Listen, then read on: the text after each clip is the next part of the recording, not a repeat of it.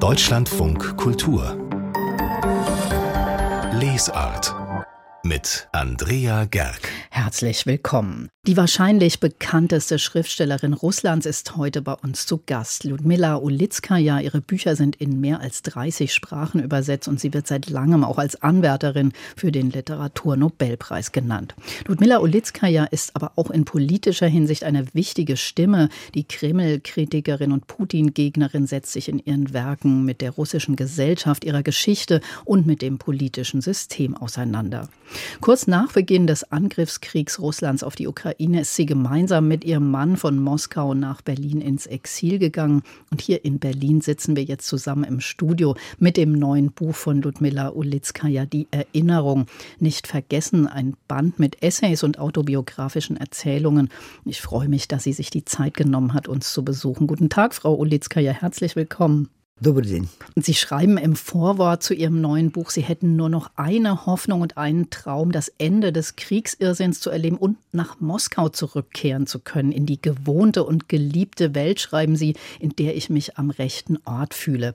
In was für ein Moskau möchten Sie denn da gerne zurückkehren? Das vor Kriegsbeginn oder ein Post-Putin-Moskau? Oder ist Moskau mehr so eine Lebenshaltung?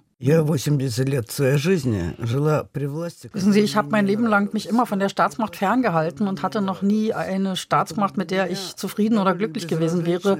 Deshalb äh, möchte ich zurückkehren in mein Zuhause, in meine gewohnte Umgebung, zu den Menschen, die ich liebe, zu meinen Freunden. Und ich möchte, dass die Staatsmacht mich in Ruhe lässt und äh, werde sie auch in Ruhe lassen und möchte vor allem von ihr in Ruhe gelassen werden. Wie geht's Ihnen denn hier in Berlin mit dieser Portion Heimweh im Herzen? Ich liebe Berlin, ich habe hier Freunde, ich kenne Berlin ganz gut. Ich kann nicht sagen, dass ich mich hier schlecht fühle, aber ich möchte natürlich trotzdem, ich habe hier auch meine Arbeit, aber ich möchte trotzdem natürlich zurück nach Hause. Mir haben Leute, die Russland besser kennen als ich, gesagt, das sei etwas typisch Russisches, diese Sehnsucht nach der Heimat, ganz egal, wie es in ihr gerade zugeht. Stimmen Sie dem zu? Und wenn ja, woher glauben Sie, kommt diese Verbundenheit? Das kann ich nicht beantworten, denn ich bin ja eigentlich auch nicht so ganz Russin. Ich bin ja Jüdin, äh, russische Jüdin. Und vielleicht ist das noch ein etwas anderes Gefühl als eines typischen Russen. Deswegen weiß ich nicht, ob diese Sehnsucht nach Russland, dieses Heimweh etwas typisch Russisches ist. Schauen wir uns mal Ihr neues Buch an. Die meisten Texte darin sind ja vor 2022 erschienen. Da sind viele persönliche Erinnerungen dabei, etwa wenn Sie die Straßen, die Viertel in Moskau gedanklich abgehen, in denen Ihre Familie und Sie gelebt haben. Oder in einem Text, der mir sehr gut gefallen hat, betrachten Sie Ihren Körper und die Narben daran. Wie entstehen bei Ihnen solche Texte? Sind sie Teil einer größeren Erinnerungsarbeit, die Sie betreiben? Das ist wahrscheinlich auch eine schwer zu beantwortende Frage. Ich kann nur sagen, dass ich im Laufe meiner schriftstellerischen Arbeit immer weiter dazu zurückkehre, mich auf mich selbst zu besinnen. Also auf mich, das mein Erleben, meine Erinnerungen, äh, ja, in diesem Fall meinen Körper, meine persönlichen Dinge. Sie haben ja bei diesem Text über Ihren Körper auch, aber auch in einem anderen, der mein Name heißt, ähm, etwas ausprobiert und mal buchstäblich ohne Punkt und Komma geschrieben. Das irritiert erstmal, wenn man anfängt zu lesen, aber dann entwickelt es eine besondere Intensität. Wie war das für Sie, wenn Sie so die Materialbedingungen anders definiert haben? Was ändert das an Ihrem Schreiben? Ja, Nun, äh, da bin ich einfach meinem inneren Impuls gefolgt. Äh, ich habe versucht, auf alle meine schriftstellerischen Gewohnheiten zu verzichten, etwas völlig anders zu machen nur dem zu folgen, äh, wie es sich gerade aus mir heraus schrieb als hätte ich vorher noch nie etwas geschrieben. Der Titel Ihres Buchs legt das ja nahe, aber es geht auch in einigen Texten explizit um Erinnerungskultur. Es ist also ein Erinnerungsbuch und es heißt ja die Erinnerung nicht vergessen. Ist Erinnern also gar nichts Selbstverständliches, sondern braucht es dafür vielleicht sogar Übung oder Disziplin? Ja, natürlich ist das eine Arbeit. Es fordert eine gewisse Anstrengung, ähm, sich zu erinnern. Ähm, man muss ständig daran arbeiten, an seinem Gedächtnis, an seiner Erinnerung, etwas nicht zu vergessen. Auch das ist Arbeit. Es geht Ihnen aber ja offenbar nicht nur ums individuelle Erinnern, sondern auch um das historische Gedächtnis. Sie schreiben zum Beispiel auch über die inzwischen verbotene Menschenrechtsorganisation Memorial International.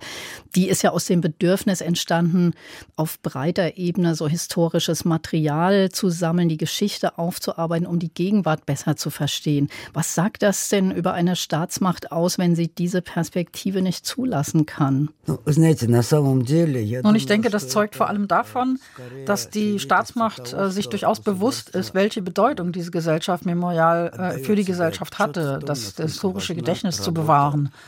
Es ist eher, wenn man das so ausdrücken darf, ein Zeichen von Respekt äh, vor dieser Organisation. Es gibt ja vieles, das Menschen vom Tier unterscheidet, aber eines der wichtigsten Merkmale ist, dass der Mensch die Fähigkeit hat, im Unterschied zum Tier sich zu erinnern und seine Erinnerung weiterzugeben, von einer Generation an die nächste und so weiter. Wir können unsere persönliche Erfahrung, unsere Erinnerungen in einen Text verwandeln, diesen Text an unsere Nachkommen weiterreichen und die können ihn dann wieder weiterreichen. Also so wird Erinnerung bewahrt. Und das unterscheidet uns als Homo sapiens von allen anderen Lebewesen auf der Welt. Ist das nicht ein Versuch, was da seit einigen Jahren in Russland passiert, quasi das kollektive Gedächtnis oder die Erinnerungen abzuschaffen oder zumindest umzuschreiben? Ja, aber das ist im Grunde bedeutungslos. Das wird wahrscheinlich irgendwann in absehbarer Zeit von Historikern einmal festgehalten werden als ein Versuch, etwas zu verbieten, den Fortschritt aufzuhalten, die Menschlichkeit aufzuhalten äh, und nicht mehr. Dieser Versuch ist sinnlos. Zivilisation. Ludmila Olitskaya, Sie haben ja gleich zu Beginn des Angriffskriegs auf die Ukraine mit anderen russischen Künstlern und Autorinnen einen offenen Brief geschrieben und den Krieg als Schande bezeichnet. Hatte das Folgen für Sie? Нет, я, не, я, я, я вскоре после этого уехала, поэтому я не знаю, что там дальше было. Я уже отсутствовала. Äh, nein, das hatte für mich keine Folgen, aber ich bin ja auch kurz danach dann schon ausgereist. Deswegen weiß ich nicht, äh, ob das Folgen gehabt hätte. Ich war einfach nicht mehr da. Was hören Sie denn von Freunden, von anderen Künstlern und Autoren und Schriftstellerinnen, die noch in Moskau sind, wie es denen geht? Eigentlich habe ich da so gut wie gar keine Informationen. Ich habe einen Fernsehbericht gesehen, in dem Sie gesagt haben, Sie vermuten, dass Putin an der Macht bleiben wird, solange er lebt. Gibt es denn gar keine Hoffnung auf einen Machtwechsel im Kreml? Я не вижу. Ich sehe keine, nein. Wenn wir Berichte aus Russland im Fernsehen sehen und die Menschen dort auf der Straße befragt werden, dann sieht man ihnen oft die Angst an. Sie können gar nicht offen sprechen und dieses lähmende Gefühl der Angst, das ist auch in ihren Büchern sehr präsent. Ist denn Angst etwas, das die russische Gesellschaft schon lange prägt und was macht es mit den Menschen? Когда-то, по-моему, даже не, даже не Сталин, а Ленин – ich glaube, es war nicht mal Stalin, es war sogar schon Lenin, der gesagt hat, unsere Aufgabe sei es, einen neuen Menschentypus zu schaffen, den sowjetischen Menschen. Viele Aufgaben sind der Sowjetmacht nicht gelungen, aber dies hat sie geschafft, diesen sowjetischen Menschen zu schaffen. Das ist ein Mensch, der voller Angst ist, der versucht, sich im Schatten zu halten, sich rauszuhalten aus allem der das Gefühl für die eigene Würde verloren hat. Äh, diese Angst sitzt eben immer noch sehr tief im Menschen und das ist etwas sehr Trauriges für unsere russische Gesellschaft. Это такое для страны очень печальная ситуация. Und hat diese Angst was Lähmendes? Gibt es deshalb auch da ja wenig Widerstand? Ну, так человек так воспитан, так воспитывались поколения людей. Страх – это просто составляющая жизни. Äh, natürlich, so wurden Generationen von Menschen äh, wurden so großgezogen, sie sind so aufgewachsen mit dieser Angst. Natürlich bleibt die und beherrscht das Verhalten auch. Sie haben ja in Ihren früheren Büchern, auch wenn Sie über grausame Sachen schreiben, trotzdem äh, immer eine schöne, feine Ironie oder Lakonie darin. Warum ist Ihnen das offenbar wichtig, dass man trotzdem noch Humor behält und mit Humor auf die Dinge schaut? Ну, я думаю, что это просто качество моего характера. Я, у меня нет концепция того, как надо. Ну, я так устроена просто. Ich denke, das hat einfach mit meiner ähm, charakterlichen äh, Prägung zu tun. Ich bin einfach so. Ich kann nicht anders auf die Welt schauen als eben so. Sie sind ja in Ihrem Buch, erzählen Sie auch davon, dass Sie nach Ihrer Ankunft in Berlin auch zum zentralen Omnibusbahnhof gegangen sind, um zu sehen, wie die geflüchteten Menschen aus der Ukraine hier aufgenommen werden. Was haben Sie da so erlebt? Was ich damals gesehen habe, das waren vor allem Frauen mit Kindern. Inzwischen ist das Bild ein bisschen anders. Inzwischen äh, sind es oft Männer, die herkommen, die in Russland vor der Mobilmachung fliehen. Aber damals waren es Frauen, völlig verwirrte, verstörte Frauen mit Kindern. Das war ein sehr beeindruckend, ein schwieriges Bild, ja. Das waren eben Menschen, die ihre Häuser verlassen hatten, ihr Zuhause verlassen hatten, die oft äh, ihre alten Angehörigen verlassen haben, weil nicht alle alten Menschen wollten ihr Zuhause verlassen. Und das war ja ein tragisches Bild, das zu sehen. Und diese Tragödie betrifft heute Millionen Menschen.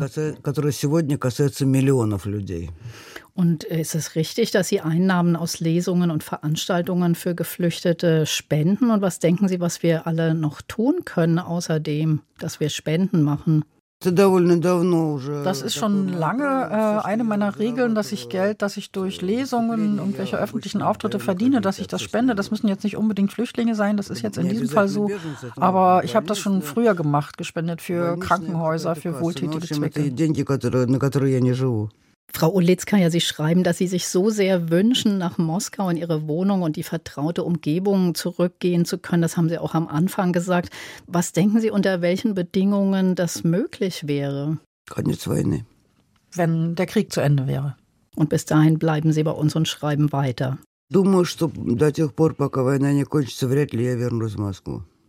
Ja, ich denke, solange der Krieg äh, nicht endet, werde ich nicht nach Moskau zurückkehren. Ludmila Olitzkaja, dann hoffen wir sehr, dass Ihr Wunsch in Erfüllung geht. Und vielen Dank für dieses Gespräch und herzlichen Dank auch an die Übersetzerin Ganna Maria Braungart. Тогда мы очень надеемся, что ваше желание исполнится. И всего хорошего. Большое спасибо за эту беседу. Und Ganna Maria Braungart hat neben anderen Büchern das aktuelle Buch von Ludmila Ulitskaya auch übersetzt, zusammen mit Christina Links. Es ist auf Deutsch unter dem Titel Die Erinnerung nicht vergessen beim Hansa Verlag erschienen für 23 Euro.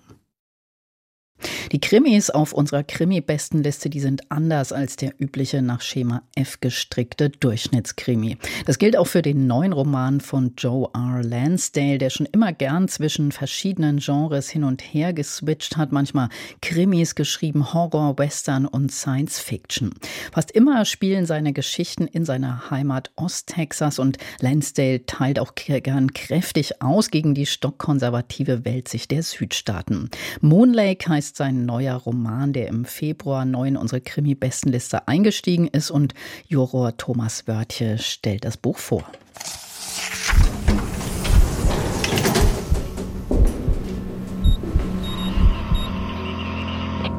Neue Krimis.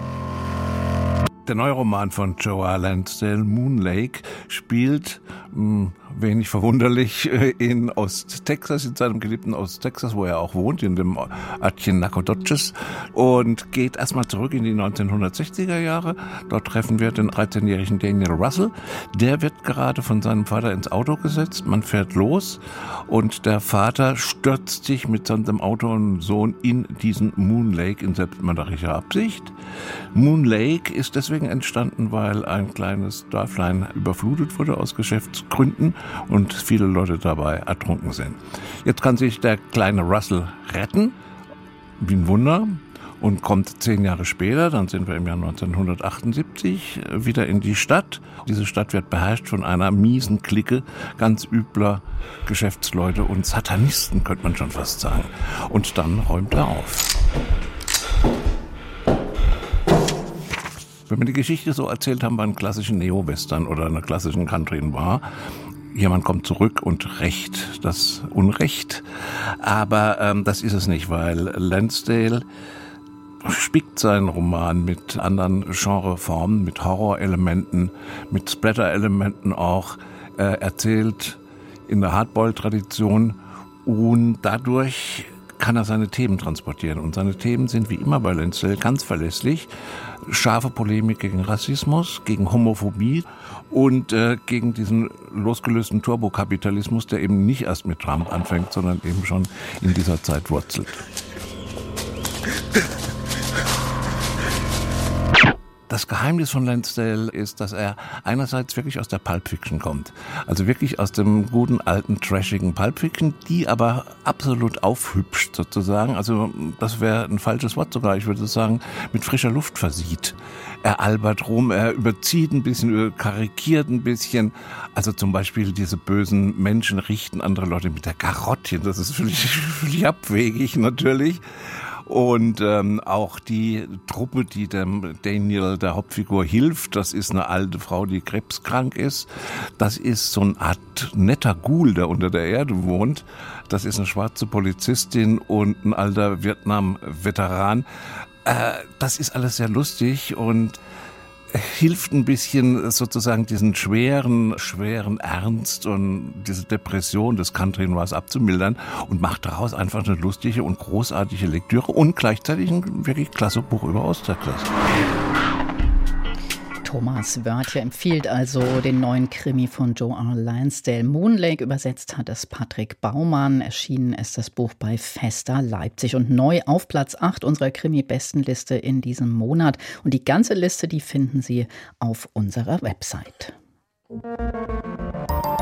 Deutschlandfunk Kultur Buchkritik es gibt ja so einige Schriftsteller, die glühende Fußballfans sind und auch Bücher über ihre Leidenschaft geschrieben haben. Aber Thomas Brussig, der ist auch noch Initiator der Autorennationalmannschaft. Kein Wunder also, dass er sich auch als Schriftsteller immer wieder dieser Leidenschaft widmet. Und drei seiner Fußballtexte, die sind jetzt in einem Band erschienen. Titel Mats Hummels auf Parship. Elke Schlinsock hat das Buch gelesen. Das sind ja drei ganz verschiedene Texte offenbar. Was macht die so aus? Na, die machen aus, dass man jetzt sehen kann, dass der Berliner Autor Thomas Brussig wirklich ein besonderes Händchen, ja ein Fable äh, für Außenseiter und für solche Helden am Spielfeldrand hat. Da geht's also weniger um Stars und Fußballgötter, sondern wie so oft bei äh, Brussig um Helden aus der zweiten Reihe sozusagen, die so ganz nebenbei deutsche Geschichte schreiben oder zumindest so ein deutsches Zeitgefühl einfangen. Das hat er ja schon gemacht mit seinem äh, Wenderoman Helden wie wir und das zeigt er jetzt wieder in seinen wirklich schimpfenden, redewütigen Fußballtrainer-Monologen aus der ostdeutschen Provinz. Und das ist also eine kleine ostdeutsche Welt, aus der Sicht eines Fußballtrainers. Und da setzt er, glaube ich, wieder auf sein Erfolgskonzept der Verkleinerung, der satirischen Verkleinerung. Und was ist so bei ihm so der Ausgangs- oder Dreh- und Angelpunkt, wie er so zum Fußball kommt als literarischen Stoff? Ja, seit jeher ist er Fußballfan. Das war ja schon ähm, als Dynamo-Fan zu DDR-Zeiten. Er ist ja 1964 in Ostberlin geboren. Jetzt ist er schon lange, lange Hertha-Fan. Das kennen wir aus seinen herrlichen Fußballkolumnen. Aber diese Texte, die er hier äh, zusammengestellt hat, die sind auch fürs Theater entstanden. 2001 der erste. Das ist ein Monolog für einen Schauspieler, Trillerpfeife und Ball. Und wer da mit äh, Jörg Gutzun am Deutschen Theater gesehen hat, der weiß, warum dieses Stück dann auch so einen Erfolg brachte. Leben bis Männer ist dieser herrlich asyntaktische Titel, der nicht viel mehr sagt, als dass es hier um einen Trainer geht aus der Provinz, der die von der Jugend bis zu den Männern alle durchtrainiert hat. In seinem Betriebsverein, auch auch nachdem er nach der Wende arbeitslos wird, seine Tatkraftbörde, äh, die unterstützt er durch die Wendejahre. Und so lamentiert er und leidet er ordentlich vor sich her, denn seit dem Mauerfall ist wirklich hier alles aus den Fugen geraten. Nichts steht mehr an seinem rechten Platz. Und wir erleben ihn hier über 60 Seiten lamentierend über Mauerschützen, Wendeverlierer, Baseballschlägerjahre. Also dieser Mann, der bringt einen auch zur Weißglut, aber auch zum Lachen. Ich finde ganz interessant im Abstand der 20 Jahre, wie ich hier dieses als Porträt gelesen habe, als melancholisches Porträt dieser vergangenen Zeit, ja, wie sich dieser Mann selbst ins Abseits manövriert hat. Und was ist jetzt mit Mats Hummels und Parship? Ist der Titel irreführend oder kommt der noch irgendwo vor? Der kommt schon einmal ganz kurz vor als Paarschippender Mats Hummels, aber eigentlich nur von Brussig, wenn er Fußball als einziges Lügentheater bloßstellen will. Also wenn Fußballgötter, dann Jens Sparwasser, der Nationalspieler der DDR, der mit seinem Tor in der WM 74 den Ostfußball revolutionierte. So sagt es dieser neue Trainer. Der redet hier davon, dass ein Urknall ein Scheißdreck dagegen war. Dieser Trainer wettert jetzt hier also weiter. 20 Jahre später schreibt Brussig seinen Text um, Parship, also Mats Schummels, äh, Mats Hummels auf Parship und macht eigentlich nichts weniger als aus seinem Wendeverlierer 20 Jahre später einen ungeimpften Wutbürger zu machen. Und diese Genese ist ganz interessant, weil er sich an den heutigen Themen abarbeiten kann. Also Corona-Impfung taucht hier auf, Maskenskandal, die gesamte äh, Gendersprache wird hier äh, kritisiert. Ähm, und da sind natürlich plumpe Allgemeinplätze dabei über Ossis und Wessis, die haben wirklich inzwischen Patina angesetzt. Aber auch das äh, muss ich sagen, das weiß Brussig manchmal wundervoll, humorvoll abzufedern. Ich finde ihn eher stark in den Momenten, wo er sozusagen Schlagworte aufdröselt, wo er hinter die Geschichten schaut und sich fragt, warum gibt es diesen Anstoß an dieser Gendersprache, wenn er ihn wüten lässt über LehrerInnen, Lehrer außen. Und es macht Brussig natürlich nicht auf einer Seite, sondern auf zwei, drei Seiten. Und in dieser Schimpftirade kann er eigentlich auch zeigen, was den Trainer damit umtreibt, sich nämlich selbst als ja sprechendes Trampeltier zu begreifen. Und da merkt man, Brussig schaut und hört den Menschen gut zu, ist ein guter Beobachter und diesen Wutbürger, den nimmt man ihm ab. Aber dieses Satirische, wofür er ja auch bekannt ist, das scheint ja nicht immer so richtig gut zu funktionieren. Dann habe ich da gerade rausgehört. Ja, ähm, das ist eigentlich sein Rettungs, ähm, sein Rettungsfeld noch, ähm, wo er dann immer wieder gut weich landen kann. Er kann das ja. Er hat ja ein Talent für ausgefeilte Dialoge, für den Szenenaufbau generell. Das hat er ja schon mit seinem wirklich schlagfertigen Wenderoman Helden wie wir bewiesen, aber auch mit seinen vielen Drehbüchern zur Sonnenallee, zu dem NVA-Film. Also da kann er sich auf seinen Stil schon verlassen, würde ich sagen. Ich finde ihn am stärksten in seinem dritten Text, der ist auch schon älter. Da nimmt er sich eine Schiedsrichterfigur ins Zentrum. Schiedsrichter fertig heißt der Text und hier schreibt er sich, in alter Manier in einen schönen Trillerpfeifen Rausch. Und so schwadronieren hören wir ihn gerne über, ja, über regelunkundige Tribünenbesucher, über ganz dumme Tankstellenmeinung. Er schreibt sich hier buchstäblich im Stil von Thomas Bernhard in so schöne Bandwurmsätze. Darin ist er wirklich stark. Leider kann er das nicht durchhalten. Ähm, äh, und überhaupt wirken die Texte zuweilen auch so unfertig und auch so ein bisschen ungeschliffen. Aber in der Zusammenschau und in der Rückschau, da bilden Sie doch eine interessante Zeitreise durch diesen, durch diese deutschen Jahre. Sie sind wirklich ein skurriles Lamento zwischen, ja, berechtigter Anklage immer und auch zwischen selbstgerechter Verteidigung und damit ein schönes Mentalitätsporträt. Also, wir freuen uns aber auf den größeren Wurf in seinem neuen Wallstein Verlag, auf einen wirklich komplexen, großen Wurf von Thomas Brussig.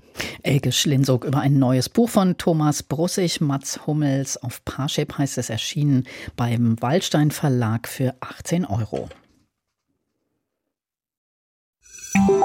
Deutschlandfunk Kultur Wurfsendung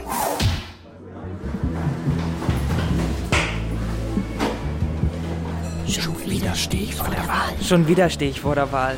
Links Damen. Links Damen. Rechts Herren. Rechts Herren. Heute kann ich mich aber auch. Heute kann ich mich aber auch irgendwie für gar nichts entscheiden. So ein Tag ist das. So ein Tag ist das. Oh nee, machst du den? Ist der anstrengend?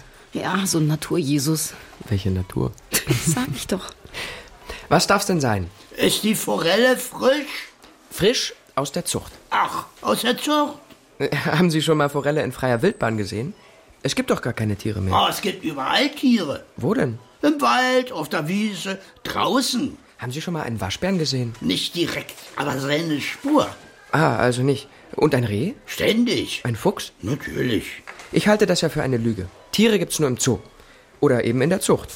Möchten Sie jetzt eine Forelle oder nicht? Nein, danke. Du Fuchs. Nah an den Themen unserer Zeit ist sie eigentlich immer mit ihren Romanen und Theaterstücken die österreichische Schriftstellerin Marlene Strerowitz. Ihr neuer Roman heißt Tage im Mai und darin geht es um das Leben nach Corona und all den Großkrisen unserer Gegenwart. Gestern hat Marlene Strerowitz im Berliner Literaturhaus das Buch vorgestellt und Leonie Ziem hat ihr zugehört. Ich sterbe, rief sie, warf das Handy auf die Couch ging davon. Sie hörte ihn reden, fragen. Die Wohnungstür fiel hinter ihr zu. Sie lief die Stiegen zum Lift hinunter, lief weiter, stieg hinunter, Stock für Stock. Sie stemmte die Wohnungstür auf. So beginnt der neue Roman von Marlene Strerowitz. Die Autorin sitzt auf einem Stuhl aus Samt. Um zu lesen, setzt sie sich eine schwarze Brille auf. Sie schiebt sich die grauen Haare hinter ihr Ohr. Alle Stühle im Saal sind besetzt. Strerowitz hat ihre Fans. Nun sind sie gekommen, ihr zuzuhören, wie sie über das Nachbeben des Corona-Lockdowns geschrieben hat. Sie hatte alles richtig gemacht. Sie hatte lächelnd aufgeschaut während des Maskenaufsetzens. Sie hatte der Frau die Visitkarte von Open Up hingehalten. Auf der fände sie die Telefonnummer, hatte sie gesagt. Freundlich. Sie hatte das alles freundlich gesagt. Das war mit der Maske nicht so selbstverständlich zu sehen. Die Autorin beschreibt eine zerrüttete Mutter-Tochter-Beziehung in der zerrütteten Gegenwart. Es geht neben der Pandemie auch um den russischen Angriffskrieg auf die Ukraine, Vereinzelung durch Technik und die drohende Klimakatastrophe. Marlene Strerowitz hat sich viel vorgenommen mit ihrem Roman. In der ersten Reihe sitzt eine Besucherin, sie trägt einen roten Schal und hält die Augen geschlossen. Nach der Lesung sagt sie: Ich verehre Marlene Strelowitz schon seit 30 oder wie vielen Jahren und ich bin einfach sehr, sehr angerührt und irgendwie ist es mir wirklich in, in die Seele gerutscht. Sie bewundert an Marlene Strerowitz vor allem deren feministische Haltung. Auch in diesem Roman stehen die Frauen im Mittelpunkt. Sie kommen aus drei Generationen: Oma Christel, Mutter Konstanze und Tochter Veronika.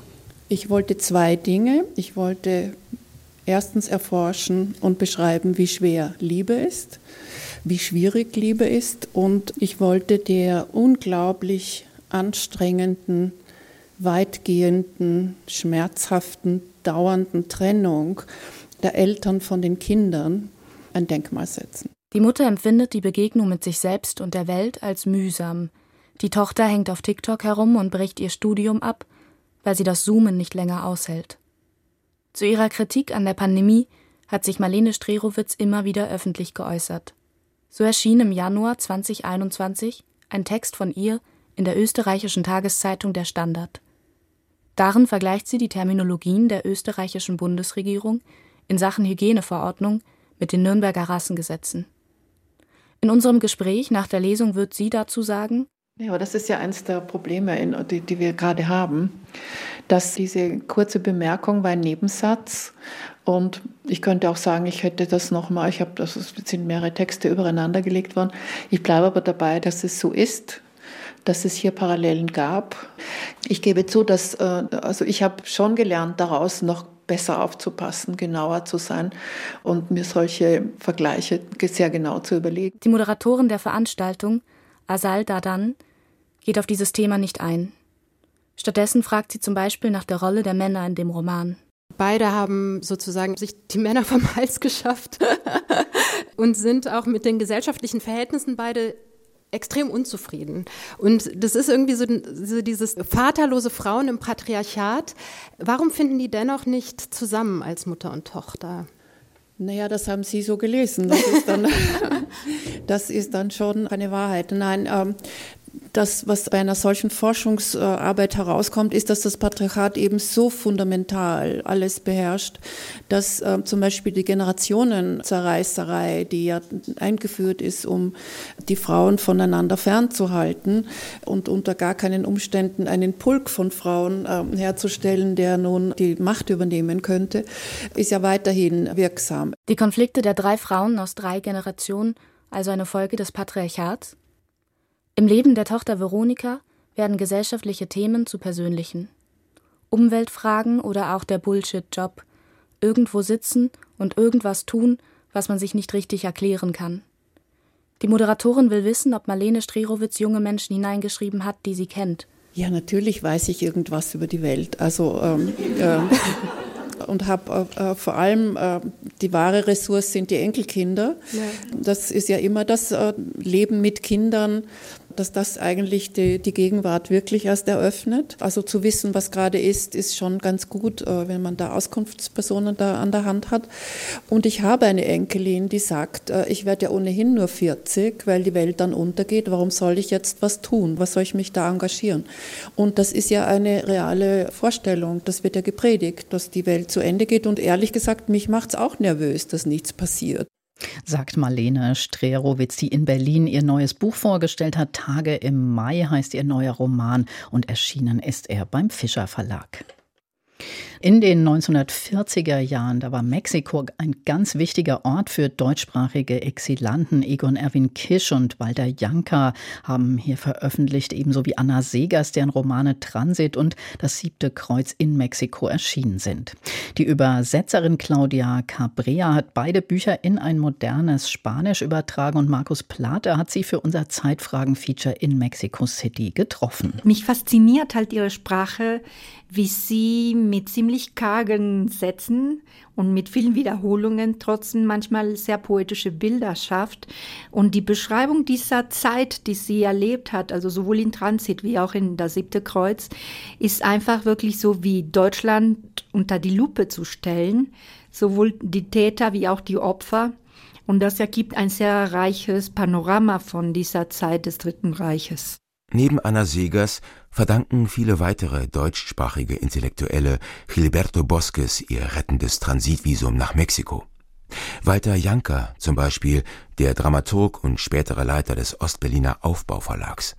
Oder Paul Meyer, ab 1919 Lektor des Rowold Verlages. Wegen seines jüdischen Glaubens musste er den Verlag 1936 verlassen und emigrierte zwei Jahre später nach Mexiko. 1943 verfasste Meyer, stellvertretend für so viele Gerettete, seinen Dank an Mexiko. Fremdes Land, wo mir nichts angehört, weder Haus noch Baum noch Vogelnest, Land, in dem ich wie Saatgut angeschwemmt. Fremdes Land, das mich gewähren lässt, wo kein Büttel meine Träume stört und kein Wahn den Strom des Denkens hemmt.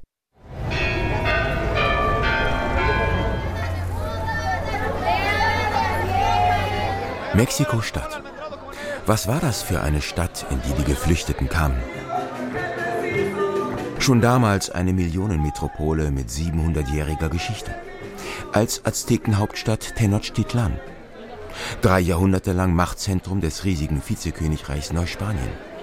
Seit 1821 Hauptstadt des unabhängigen Mexiko und Lateinamerikas bedeutendste Kulturmetropole ein Treffpunkt indigener und europäischer Traditionen, eine Stadt im Auf- und Umbruch.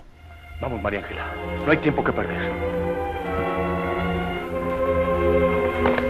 Es war eine Zeit, wo, wo das kulturelle Leben in Mexiko wirklich geblüht hat.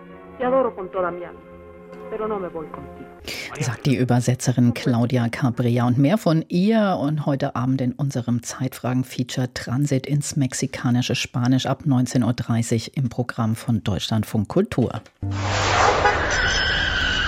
Straßenkritik mein Name ist Hans-Jürgen Hinnecke und ich wohne hier in dem schönen Bad Mergentheim und ich habe das Bilderbuch und danach gelesen von dem Autorenteam Silvia und David Fernandez und äh, illustriert von äh, Mercel Lopez. Da geht es um Zirkustiere, die jeden Tag ihr Leben riskieren und sich anscheinend deswegen auch Gedanken über das Leben nach dem Tod machen. Das Bilderbuch funktioniert dann auch noch auf dieser Ebene, dass man immer die Tiere sieht, wie sie auf diesem Seil tanzen und äh, so nacheinander nacheinander ein Tier nach dem anderen abstürzt und dann wird jeweils aus der Sicht dieses Tieres, was gerade abstürzt, dann erzählt, wie es wohl nach dem Tod weitergeht und halt immer aus der Sicht der jeweiligen Religion. Ich finde, das ist ein wunderbares Buch, äh, sowohl für Kinder, aber auch äh, für Erwachsene und auch für ältere Menschen, um einfach auch miteinander ins Gespräch zu kommen über das Leben nach dem Tod. In Bad Mergentheim liest Hans-Jürgen Hinnecke das Bilderbuch und danach von Silvia und David Fernandes aus dem Spanischen übersetzt von Alexandra González Calatayud mit Illustrationen von Marcel Lopez und erschienen ist dieses Buch beim Bohem Press Verlag.